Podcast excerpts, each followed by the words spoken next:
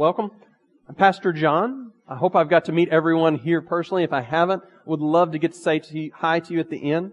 Pastor Joe, our lead pastor, is away, and he is uh, at his 20th high school reunion. So they, he's down in Pine Log, and uh, I don't know what you do in Pine Log for a high school reunion, but I'm sure the cows are in danger and guns have gone off. But uh, he is he is down there, so um, enjoy enjoy. Uh, we pray that he enjoys that time away, and just pray for a refreshing time for he and his wife and girls. Uh, and Pastor Chad and our students have been away. Thus, the uh, pink, I mean salmon uh, shirts that you will see all of them in today. I've been told they are technically spotted orange. They, were, yeah, pink. That's what I heard. All right. Uh, anyway, Chad was a little a little thrown off when the shirts got here, so make sure you give him a hard time about that. But we're glad y'all are back. We're glad y'all have a great time, and uh, we are glad our students are part of our church. Um, we are so grateful for all of you and all the ways you serve us, and we hope you all had a great weekend. Um, and due to Chad running around like a chicken with his head cut off, we also want to say thank you to our worship team and Angela specifically um, leading us this week. Isn't it amazing that that we have um, folks who can fill in that can lead like that? I mean, that's awesome. Thank you very much, Angela, and everybody up here. We appreciate you very much. So today we're going to be in the book of Luke. We're continuing our study through there. Our sermon today will be Luke chapter 22, starting in verse 35. If you want to open up your Bibles, um, if you don't have a Bible, um, please feel free to grab one of those out of the seat pa- seat back pockets uh, this morning, and you can open it up. Uh, it's there on page 882, and we will start in Luke 22, verse 35. We're going to read here in just a moment. But but I want to ask some obvious questions this morning to help kind of get us into the sermon and thinking. Um, students here, I talked about our students, not not just our uh, junior, our middle school and high school students, but but even our younger ones, our college students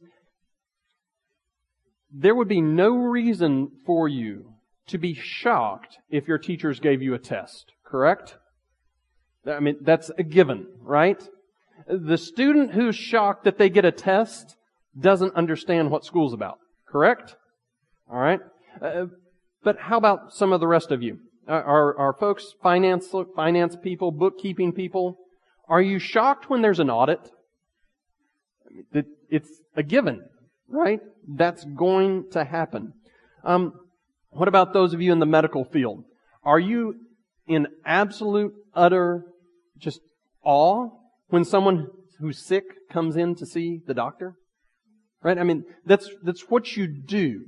And so, it should be obvious that that's what's going to happen every single day, day in and day out, right? Students, you're going to have to study. You're going to have tests. You're going to have papers. Uh, those of us um, who have jobs outside the home, it's going to be work. Whatever that work is, you, you pretty well know roughly what's coming tomorrow, or at least what category it's coming in.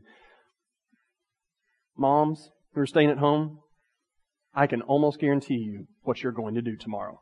Laundry, cleaning, cooking, getting the kids ready for, like, I mean, we know what's coming. That's part of lives. But for us as Christians, we have this mental block, this, this just like blind spot. We're looking around, you know, like Stephen and, and the pirate here this morning. Uh, it's like we've got a patch over our eyes. Sorry, Stephen, I had to say something. So be praying for our brother here. But it, it's, it's like the blinders are up when it comes to suffering. For the Christian, suffering should be as much of a given, should be as little a surprise as a student taking a test, a bookkeeper getting audited, a nurse seeing a patient who happens to be sick. Suffering will happen. And, somehow, we've got into this mental just cloud that says when we trust Christ, everything's going to be happy and rosy and, and easy. And that's not what the scriptures describe. And that's not what Jesus' life was like. So how are we surprised that we as Christians are getting a little bit of what Jesus endured. How are we surprised when Jesus says it's going to be hard and it's hard? We can't figure out what's going on. You know, I, am guessing most everyone here would know that the lies of the prosperity preachers of, you know, give this seed of faith and you just believe enough and you'll be a millionaire and have a yacht like me. We know those are lies, right? But how often do, does this little subtleness of those same ideas creep in that if we really love God and follow Him enough, we'll not be the one who's laid off. Or we won't get cancer, or we won't have a wayward child, or, or maybe we will get pregnant, or maybe if we just pray hard enough, we'll get that promotion, or have an easy marriage, all our children will just magically obey. We, we have this block that we think of Jesus and God as this cosmic vending machine that makes all of life happy.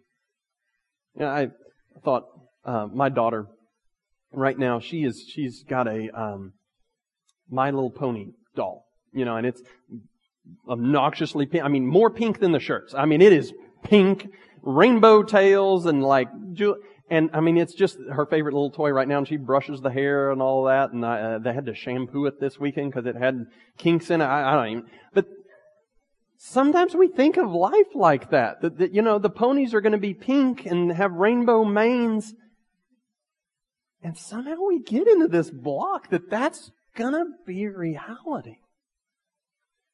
But today's text talks about the final hours of Jesus before his arrest and trials and his crucifixion. We are see our Savior, God the Son, suffering. We see his dearest friends, the friends he asked to be with him, falling asleep in his weakest hour. Later, we'll see them deny that they even know him A couple of weeks, Joe's going to take up the account of, of Peter, and we're going to have a sermon just kind of tracing the whole life of Peter. There's going to be almost a chapter, so that's why I'm preaching this part, and Joe's already preached part of the life of Peter, and then we'll kind of do a big summary. But I mean, we see this guy just fall apart and deny Jesus and cuss out a little girl who asked him about Jesus. This is his best friend. This text today, I believe, is going to lead us to look at how should we suffer? How should we endure? How, what do we do when everything falls apart? How can we handle those waves that seem like they're going to sweep us out to sea? What happens when the rogue wave hits? So read with me now. Luke 22, starting in verse 35. It says, And he said to them, when I sent you out with no money bag or knapsack or sandals, did you lack anything? They said, Nothing. He said to them, But now let the one who has a money bag take it, and likewise a knapsack, and let the one who has no sword sell his cloak and buy one. For I tell you that this scripture must be fulfilled in me. And he was numbered with the transgressors. For what is written about me has its fulfillment. And they said, Look, Lord, here are two swords. And he said, It's enough. Verse 39. And he came out and went, as was his custom, to the Mount of Olives, and the disciples followed them. And when he had come to the place, he said to them, Pray that you may not enter into temptation. And he withdrew from them about a stone's throw, and he knelt down and prayed, saying, Father, if you are willing, remove this cup from me. Nevertheless, not my will, but yours be done. And there appeared to him an angel from heaven, strengthening him. And being in an agony, he prayed more earnestly. And his sweat became like great drops of blood falling down to the ground. And when he rose from prayer, he came to his disciples and found them sleeping for sorrow. And he said to them, Why are you sleeping? Rise and pray that you may not enter into temptation. So today, we're going to talk about and break um, this passage down into four thoughts. Um, they're not magic, amazing, revolutionary thoughts. but simple things from the text that we could miss if we're not careful. And what we want to do is, is see two things from Jesus today. One is his, his example. We want to see how Jesus suffered because we want to be like him. We trust him. We love him. We want to be Christ like. But we also want to see what Christ actually did, the person and the work of Jesus Christ, because I'm not that strong, and neither are you. We won't always endure suffering well. We won't always make it. We will fail. We will fall. And the good news in that is that Christ paid for that failure. He died for that so you can have hope that when you rise your head in the morning, even after the worst day before, not from outside, but from inside and what you did to yourself and everyone else, you can have hope that Christ has paid for that sin. And it's a new morning, and His faithfulness is new every single day. So, four things. The first one, very simple. We will suffer. We will suffer. Uh, look with me there in verse 35. And he said to them, When I sent you out with no money bag or knapsack or sandals, did you lack anything? And they said, Nothing. This is referring back to Luke chapter 9. So what happens at the very beginning of Jesus' ministry? He calls the twelve disciples. They were from all different walks of life, all different political parties, and he puts them together under the one common bond of following Jesus. And he says to these 12 people, I want you to go out. Don't even bother taking, don't take a backpack, don't take a change of clothes, and just go. And go to every village, and they're going to receive you. And if they don't, you can leave that village. And they come back and they talk about, we started doing miracles. They're, they're blown away by what happened through them. And, and people didn't reject them. Everything was really, really good. See, during most of Jesus' ministry, the crowd was for Jesus. And so suddenly the disciples have got used to this. They're liking it. As a matter of fact, just a little bit later in Luke chapter 10, Jesus sends out 70. So not just the 12, but a whole bunch of other folks too. And they go out and he says, don't even worry about planning. Don't worry about it. Just go tell. And they're received. They're fed. They're taken care of. And there's this sudden shift in what happens here. In verse 36, he said to him, But now let the one who has a money belt take it, and likewise a knapsack, and let the one who has no sword sell his cloak and buy one. In other words, get ready. That, that ease that you've had, the, the, the fact that everybody likes me, it's about to go away tonight. You're entering a different world now. It's not going to all be friendly anymore. As a matter of fact, this same crowd that had rejoiced and had fed the disciples, that had given them a place to stay, was about to scream out, crucify him to Jesus. And he was killed. And the disciples were suddenly, within hours of this passage, locking themselves in an upstairs room, hiding from the Roman government who had crucified Christ. These eleven men all but one would be executed. And he was abandoned to an island about not a whole lot bigger than this property here. And he died alone. See, these men would suffer, and so would Christians, all the way from Stephen, the first Christian martyr, to Polycarp, the guy who followed John the disciple up, pastoring the church there in Ephesus, who was martyred. He was executed at age 80 they would suffer.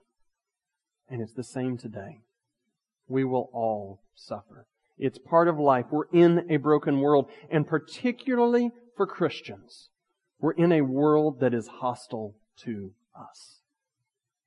That's not happy news this morning, but it is good news because it's reality and Christ is with us. What we're going to see for the rest of this text is how do we deal with this? What do we do when the bad times come? And the news is it's good.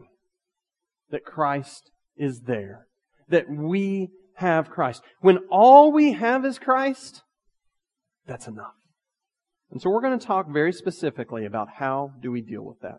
But first, I, I, I want to get into a little bit of this text. So when I first read this, um, I started last week kind of preparing for some of this, and, and, I read the text, and he said to them, I sent you out with no money bags or knapsacks and sandals, and you did not lack anything. They said nothing. And he said to them, but now let the one who has a money bag take it, and likewise a knapsack, and the one who has a sword, or has no sword, sell his cloak and buy one. Let me tell you, Joe assigns these texts, not me. And I read that and I was ready to yell across the office and let him know what I thought of him assigning those texts. I mean, it's like, hey guys, remember when you brought the, you, you know, I told you no even bring a backpack? Yeah, yeah, it was good.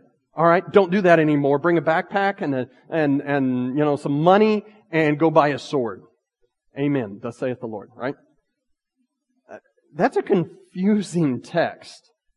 So is Jesus saying, you know, we all need to, to go and carry around swords? I, I mean, what is happening here? So I want to talk just a little bit about what's going on. This shows the details of a narrative. It's, it's a story that's happening. This was a real life event with real life people in a very specific situation. It shows us that stories are descriptive in scripture. Now, now they do teach us, but all the details are not prescriptive. So let me say what I mean by that. They describe what happened. Jesus said to the disciples, hey, go sell your cloak and get a sword. He did not prescribe to all of you, one, you gotta go buy a cloak so you can sell the cloak and then buy a sword, right? This is not a command. This tells what happened. Um, for instance, think with me. Book of Acts. Y'all remember what happened when the Holy Spirit came? Alright? They're in the room, they're still chickens, they're, they're hiding out, and there's a tornado-like event in the room. Not outside, in the room. And suddenly they all have flames of fire above their heads. Alright?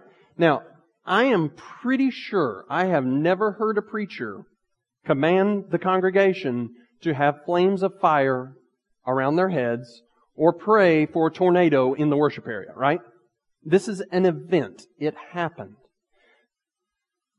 But we have preachers of other denominations who all the time prescribe and command you must speak in tongues like all those disciples did afterwards. And the quick answer is that absolutely I will speak in tongues when you got a flame over your head. Right? This is a description of what happened. And that's not to say that, that all folks who teach that are bad. They're some of our dear brothers in Christ. But we have a disagreement about how to handle the scriptures. When we come to a narrative text, we need to not expect there's going to be a tornado in here or flames on our head. Or expect that every single person's going to speak in tongues or go buy swords by selling our cloaks. We also need to not assume that every disease will be miraculously healed, even though Jesus did heal many people. We need to not assume that we don't have to plan for the future because Jesus told his disciples not to worry about a mission, money on a mission trip. Do you, do you get what he's saying here and where we're going? He told the disciples early on, hey, don't worry about money or anything like that. That was not prescriptive back in Luke 9. In the same way, this, hey, go grab a sword, is not prescriptive in Luke 22.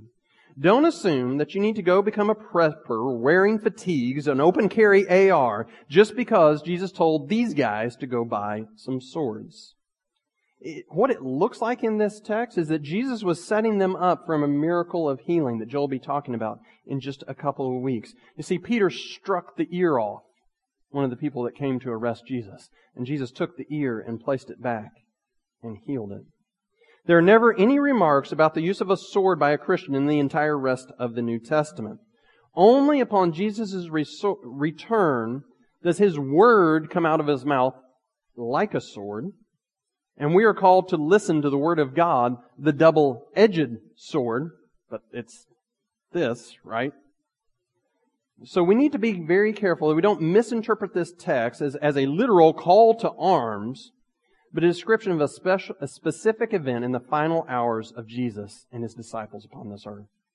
There are a lot of biblical principles that need to come into play when a Christian would consider whether or not he might possess a firearm for the defense of their family against random violence. Um, we need to consider and think about things like seeking peace, being a peacemaker. But, but at the same time being wise and shrewd. And husbands being the house, the head of the house, and that, that they are to be good shepherds, but at the same time that Jesus commanded us to turn the other cheek.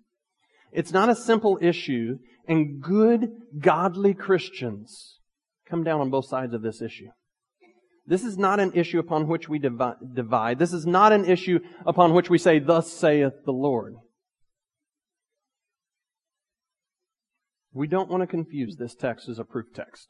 Okay, that was really long, but that's the point. We don't want to confuse this text as a proof text for your view on firearms, possession of modern firearms, which didn't even exist when this happened. So that's not what's going on here. So what is happening? What do we take from that? And I, I want to give you three things. The first is that God calls you to share Jesus with your neighbors, your coworkers across the world. And at times that will cause you rejection and suffering. The disciples, it, it cost them their lives. Paul was apparently a fairly well off guy when Christ saved him. He was fighting against God. He was actually attacking Christians. God saves him on a road. He appears to them and then Paul leaves all of that. And at the end of his life, he's, he's sitting in a prison cell. He's lost his sight. He has to have someone write for him. And he's still praising Christ. Sometimes sharing Christ costs you dearly. Sometimes when God calls you to go on a mission trip, the money may not magically appear, and you may have to sacrifice deeply. You may have to work extra. You may have to do fundraising and prayer. It, it, doesn't just magically happen. When you want to share with your neighbor, and they just want nothing to do with you and think you're, you know, the neighborhood kook all of a sudden. When you're at a job that defines tolerance as accepting the lowest common denominator, and every sin that's out there. You get called in the office and sent away for holding to biblical truth. That's the witness Christ calls us to. And that's not to say sharing the gospel is always hard and bad. There are lots and lots of joys evidenced by all the men and women you see sitting around this congregation so many of who have trusted Christ in this church. But sometimes you will suffer when you share the gospel, just as these men did. It's hard, can be lonely, can be exhausting, but don't give up. Keep sharing. But two, not only sharing the gospel, but we're going to struggle with sin. We see that in the life of Peter. Peter said, Oh, I'm never going to deny you. I mean, you catch him in the passage we read early on. And yet he does. His intentions were great. Execution was total failure. I think of all the times I've sat after committing a sin for the 3,000th time. God, take it. Why? I want to follow you. Remember Paul's words? He says, I do what I don't want to do, and I don't do what I do want to do. He says, Oh, miserable man that I am. Coming up on the 500th anniversary, as I talked about, of Martin Luther's nailing the theses to the door. Uh, but Martin Luther at one time was so miserable over his sin prior to his conversion to Christ and finding grace that, that he would cloister himself was the word. He, he locked himself up in a tower and used a literal whip, a cat of nine tails, to beat himself to try to get himself to stop sinning.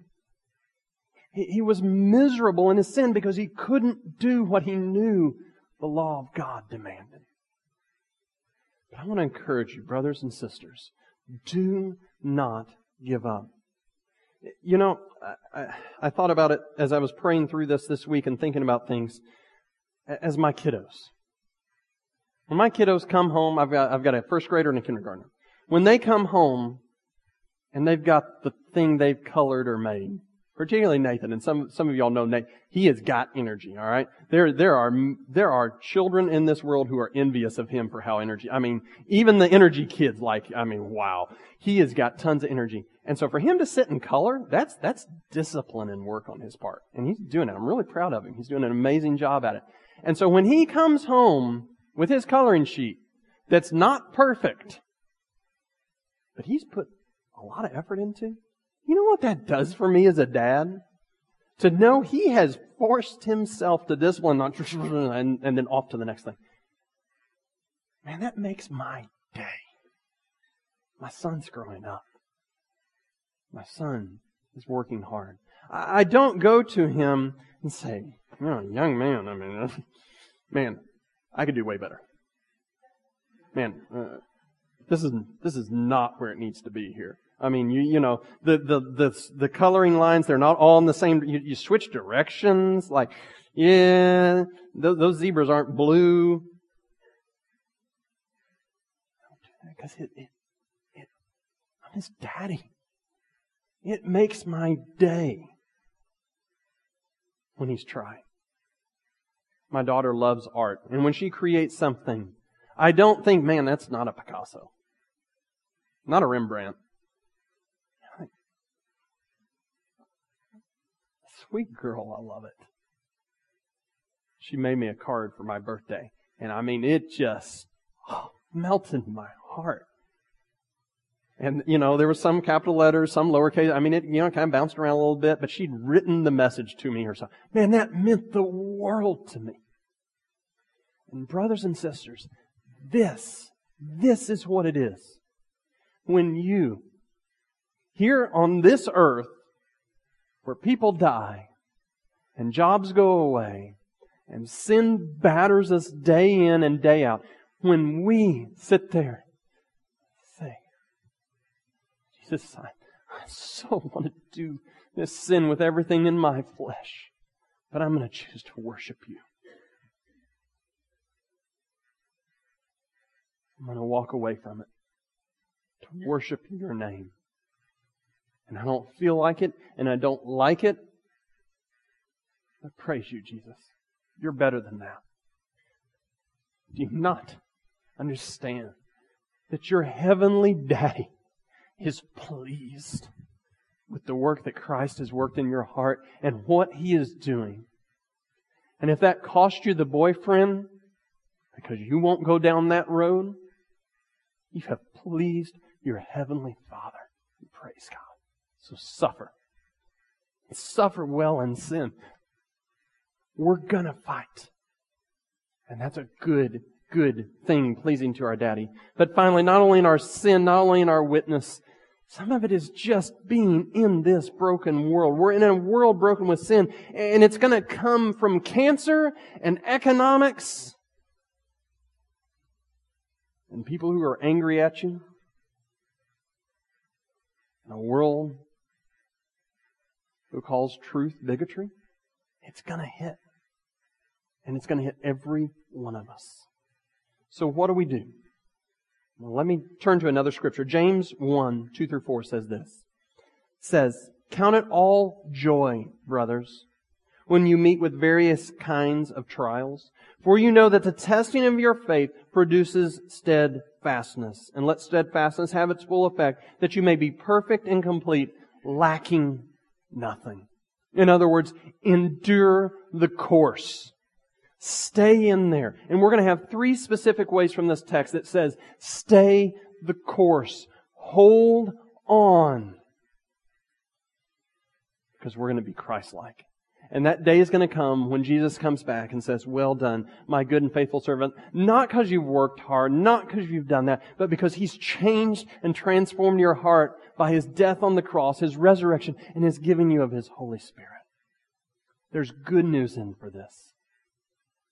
This is not a hopeless day, even when it all goes down.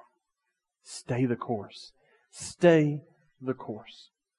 So three ways. Number two on there on your outline. Our sin is worse than we think, and Jesus is better than we can imagine. Wow, that got loud. Excuse me there. Learn not to hit that thing again. Our sin is worse than we think, And Jesus is better than we can imagine. I want to read again, starting in verse 37. For I tell you that this scripture must be fulfilled in me. And he was numbered with the transgressors, transgressors. For what is written about me has its fulfillment. Here's what's happening here. Jesus is actually quoting the Old Testament. It's from the book of Isaiah, chapter 53, 10 through 12. Let's read that for just a moment. If you want to turn there, you can. If not, I'll read it to you. Isaiah 53. Verses 10 through 12. It says this. Yet it was the will of the Lord to crush him. He has put him to grief. This is speaking of the God the Father to God the Son. When his soul makes an offering for guilt, he shall see his offspring. In other words, Jesus made an offering of his very body for our guilt, and now he sees us sitting here. He shall prolong his days. The will of the Lord shall prosper his hand. Out of the anguish of his soul, he shall see and be satisfied, the salvation that's been wrought. By his knowledge shall the righteous one, my servant, make many to be accounted righteous. This is a beautiful passage. So in other words, Jesus, the righteous one, the one who lived perfectly, who did not fail in his suffering, but lived the perfect life, he has made us righteous by giving us, by crediting us his righteous acts and his righteous deeds when we trust him in faith. There at the end of 11. And he shall bear their iniquities. Let me read that with a modern context. He shall bear our, our iniquities. Our sin is on Jesus. Therefore I will divide with him a portion of the many, and he shall divide the spoil with the strong, because he has poured out his soul to death, and he was numbered with the transgressors. In other words, he was counted as a sinner. Yet he bore the sins of many and makes intercession for the transgressors. So here's what it says. Jesus took your sin upon himself. This is what's happening. It is somewhere, and we don't know the exact moment, but it's not important on that, somewhere in this process, when Jesus is praying, when it says he started sweating drops like blood, when he is being tortured and beaten, when he's before his between four and six trials that he endures. As he carries his cross and then is crucified there, Jesus is taking your sin and my sin on his very body. You see, Jesus' suffering that he was praying about, it wasn't just, it wasn't even primarily the physical suffering, though that was horrible. You see, the suffering of Christ was bearing my sins and yours. You see, our sins are much, much worse. Uh, think about our terms. A little white lie. Oh, I made a mistake. It's an affair. It's not adultery. We candy coat our sin to make ourselves feel better. And we see that other person out there that's always worse. But the reality is my sin, my sin alone would have driven Christ to the cross.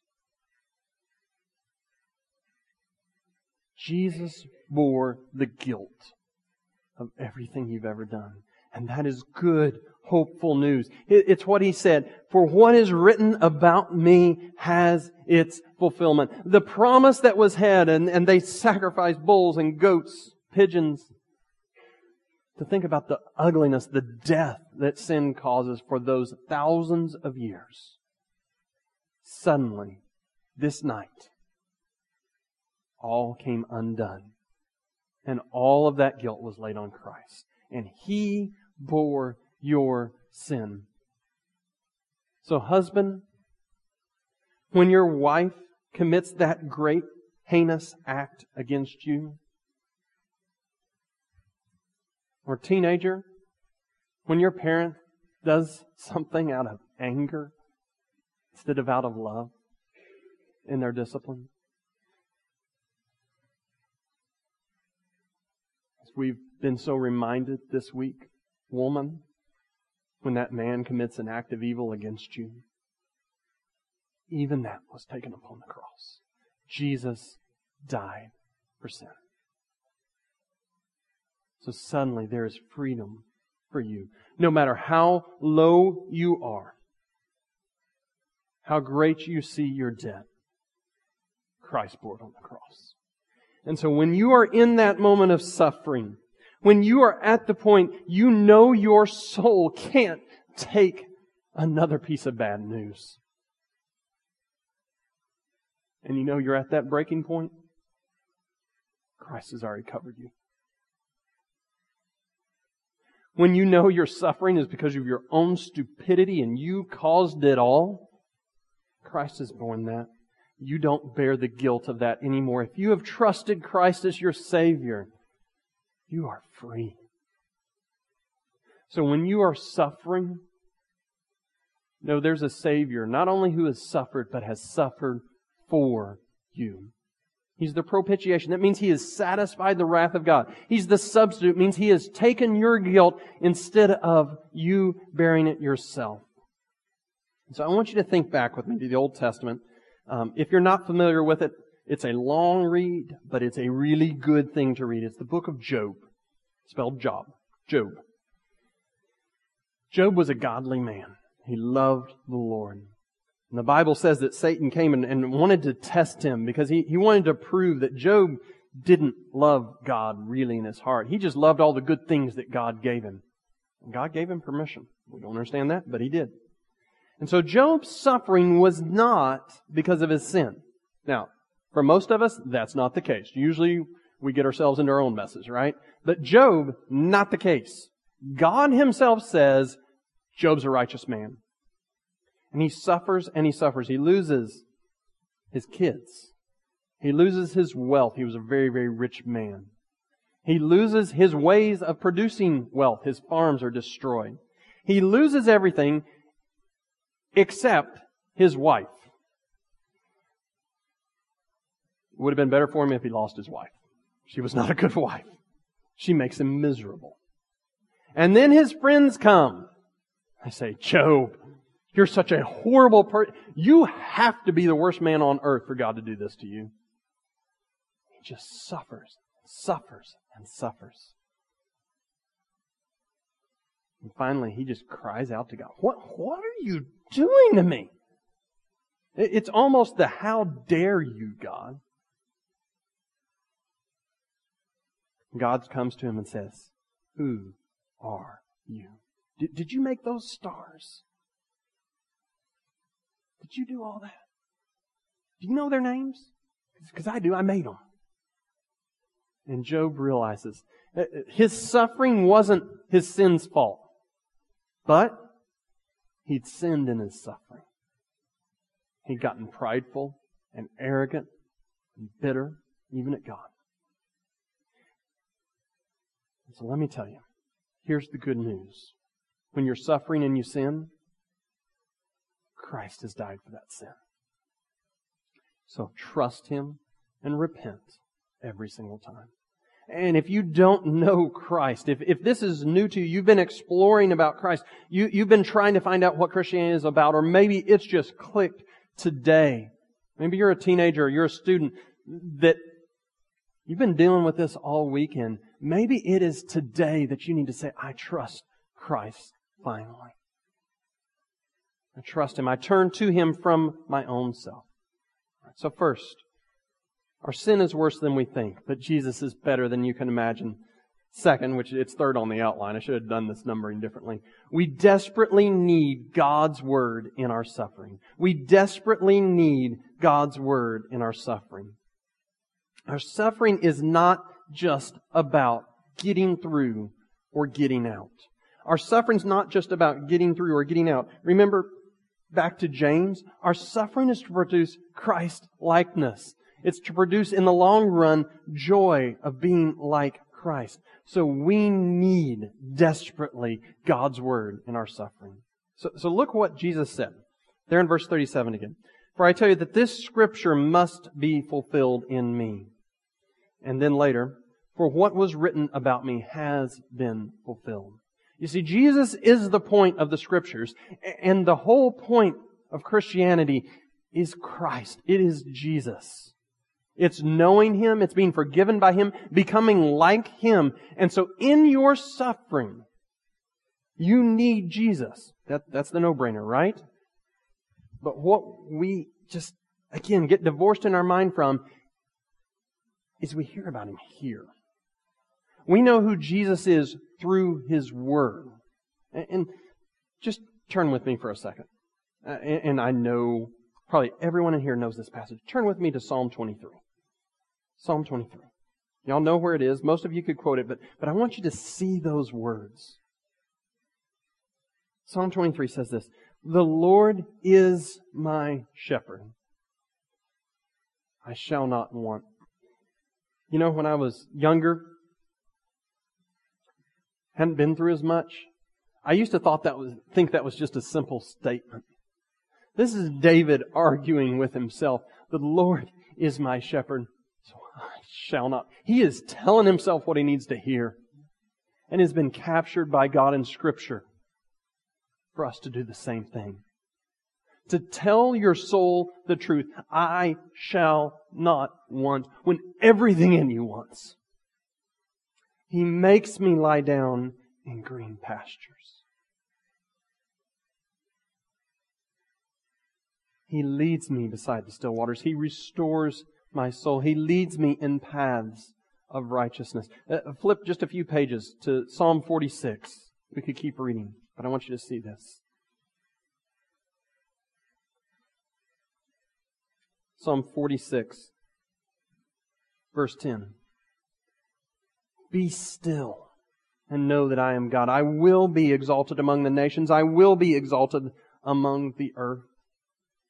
The Lord of hosts is with us. The God of Jacob is our fortress. It, it, goes on and on, and we could read the Psalms of how David cries out, and he, he cries out, my soul is aching. One place he so, says, it feels like my bones are crushing within me.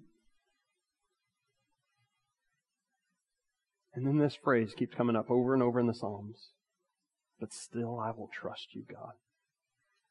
This is what our souls need. We need Romans chapter 8 when it's the low day. We need to hear from God. I will never leave you nor forsake you. We need to hear Jesus say, no one can snatch you out of my Father's hand. We need to hear even the simple scriptures of John 3:16 for God so loved when you're suffering.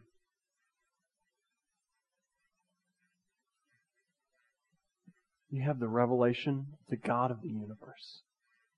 Right here. Open it up. Open it up. Last thing. So our sin is worse, but Jesus is better. We desperately need God's word. And finally, suffering is so hard. Even Jesus spent time in prayer. Suffering is so hard. Even Jesus went to prayer. When things got at their worst, Jesus prayed. So when things are at their worst for you, pray like Jesus. Did you see how he prayed? Let this cup pass. I don't want to do this, God. But then there was that trust but not my will, but yours. All right, so there's a question here I want to hit real quick. Does God have two wills? Right? Because God the Father sent Jesus to the cross. Jesus said, I don't want to do this. Jesus is God the Son. You start getting like this weird paradox. I mean, it sounds like something off, you know, back to the future.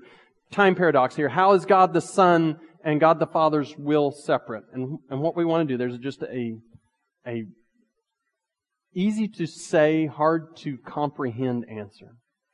Jesus Christ was fully human. He, he truly took on a body. Everything that we are about us being human was true for Jesus. He had to eat. He had to sleep. He got tired. He, he had people, people irritated Jesus. Can you? I mean, he was human. But all of that without sin because he was also fully God. And so Jesus in his flesh, the cross did not sound fun. bearing our sin, being separated for the first time in all of eternity from God the Father. Had a perfect relationship. Yeah, he, he didn't really want to do that. As none of us would. But he's still fully God. So he fully submitted to the Father's will. So there's not two wills in the sense of, of God himself, but Jesus was fully human. And so, yeah, he had desires just like every one of us. Jesus' suffering was directly connected to our sin. The physical was just a minor issue. And so he goes and he begs. Says his sweat became like drops of blood. I can't imagine the intensity. He prayed all night long. But what do we do in prayer? Oh yeah, God bless the missionaries. You know, it's amazing when I have an issue. It's almost like 15, 20 minutes after I've been just racking my brain. There's nothing I can do. Oh wait, I should pray. Eh, but, but, I mean, isn't that what we do? We truly do not see prayer for what it is. We are talking to the God of the universe, the one person in the world who can actually do something about the problem. I mean, right? No, we just don't do it. Be it laziness, be it not truly believing God actually works, be it self sufficiency because we think we don't really need it if we told the truth. Go to God in prayer. Beg the Father. Beg the Father for what you want. Uh, see what, follow the example of Jesus. What did Jesus ask for? He asked for what he wanted. I don't want to do this. But all the time trusting God the Father's better plan. So, when your relative that you love so dearly is ill, man, ask for him to be healed. When you have the option of the promotion, man, pray for it. Ask. Go boldly. The, the way Hebrews puts it, go boldly before the throne of God. Ask. But constantly submitting yourself to Christ. But you know what you may need? to suffer just a little more. Pray like Jesus did. Pray like Jesus did. As we wrap up, I want to tell you a little personal story that, that it, it just kind of made this come together for me. Um, my brother is an incredible musician. Um, he plays every instrument known to man, I think. I mean, he just will pick up an instrument and 15 minutes later he could get up here and lead worship with it. I mean, just amazing musician. And um, one of the instruments he plays and loves is banjo. And uh, I'm a I'm a woodworker, and we talked about it sometime. Oh I've always wanted to build an instrument. He asked me to build a banjo. Now that's not an easy task, and it and it wasn't. Well, Chad doesn't have Chad's not playing today. He didn't have his banjo. It's not the big shiny, gleam, you know, metal junk and all that. I mean, he he plays like old school banjo. He wanted fretless banjo. For for any of you who are aware of that, like none of the little lines were there. He just got to know where to put his fingers. And so I made this. I, I put together what's called the pot, the round thing, and um, there were like 150 pieces of wood in that thing, all done together, and I put designs into it. And this is what I do at night. I mean, just so you know, yeah, I'm not just a nerd when I talk, I'm a nerd in everything I do. And I mean, there's all these little pieces and put that all together and it turned and I actually kind of developed a new system to hold the leather on there. And then I, you know, carved the neck and I actually inlaid it, um, with, uh, a lion, a scene from Daniel the Lion's Den for my brother Daniel. Put it all together, put all this hard, you know, the hardware to hold the strings and it's sitting there and I let it sit for like two months. Because the tension on a banjo with those strings is incredible.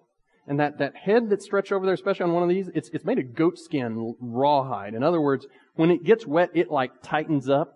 And I mean, this used to be like, I mean, they would kill people with that. It would tighten so much it could strangle people. I mean, it's, it's, can be dangerous. And so this tension that gets on this banjo is insane. And so if the banjo's not made correctly, you put the head on and then all those strings, and you know what happens? Twang! No more banjo. And I mean, I was just like, it literally sat in my house. Done. And I just, I just couldn't bring myself. And then finally one day I, you know, I stretched the skin over it and you just, you can wet it and you, you walk away. It's either going to happen or it ain't. And then put the neck on, started tensioning up those strings, and actually takes a few days that you slowly bring the tension up on this thing. Scared me to death. Thankfully, it didn't blow up. Um, I never put the strings on. All that work that I put into it, completely useless, right? The whole point of a banjo is to be played.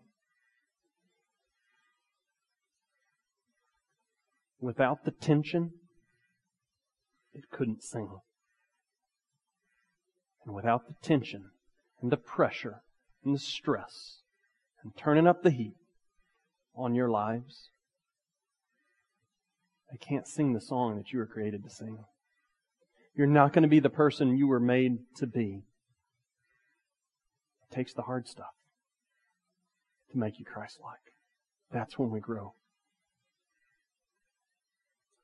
So today, as we conclude, the worship team is going to come up here. We're going to sing an anthem. All I have is Christ.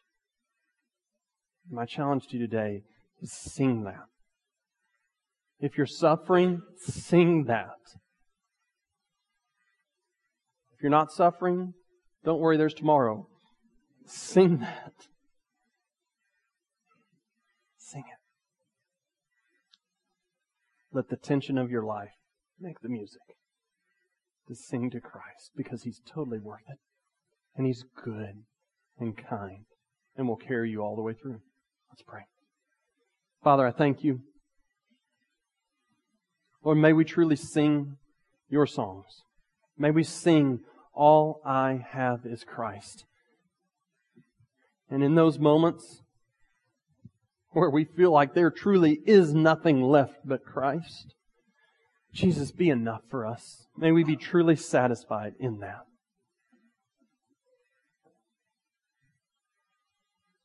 Pray for every man, every woman, every student, child here. Or may we turn to you, Jesus. Because of you we pray. Amen.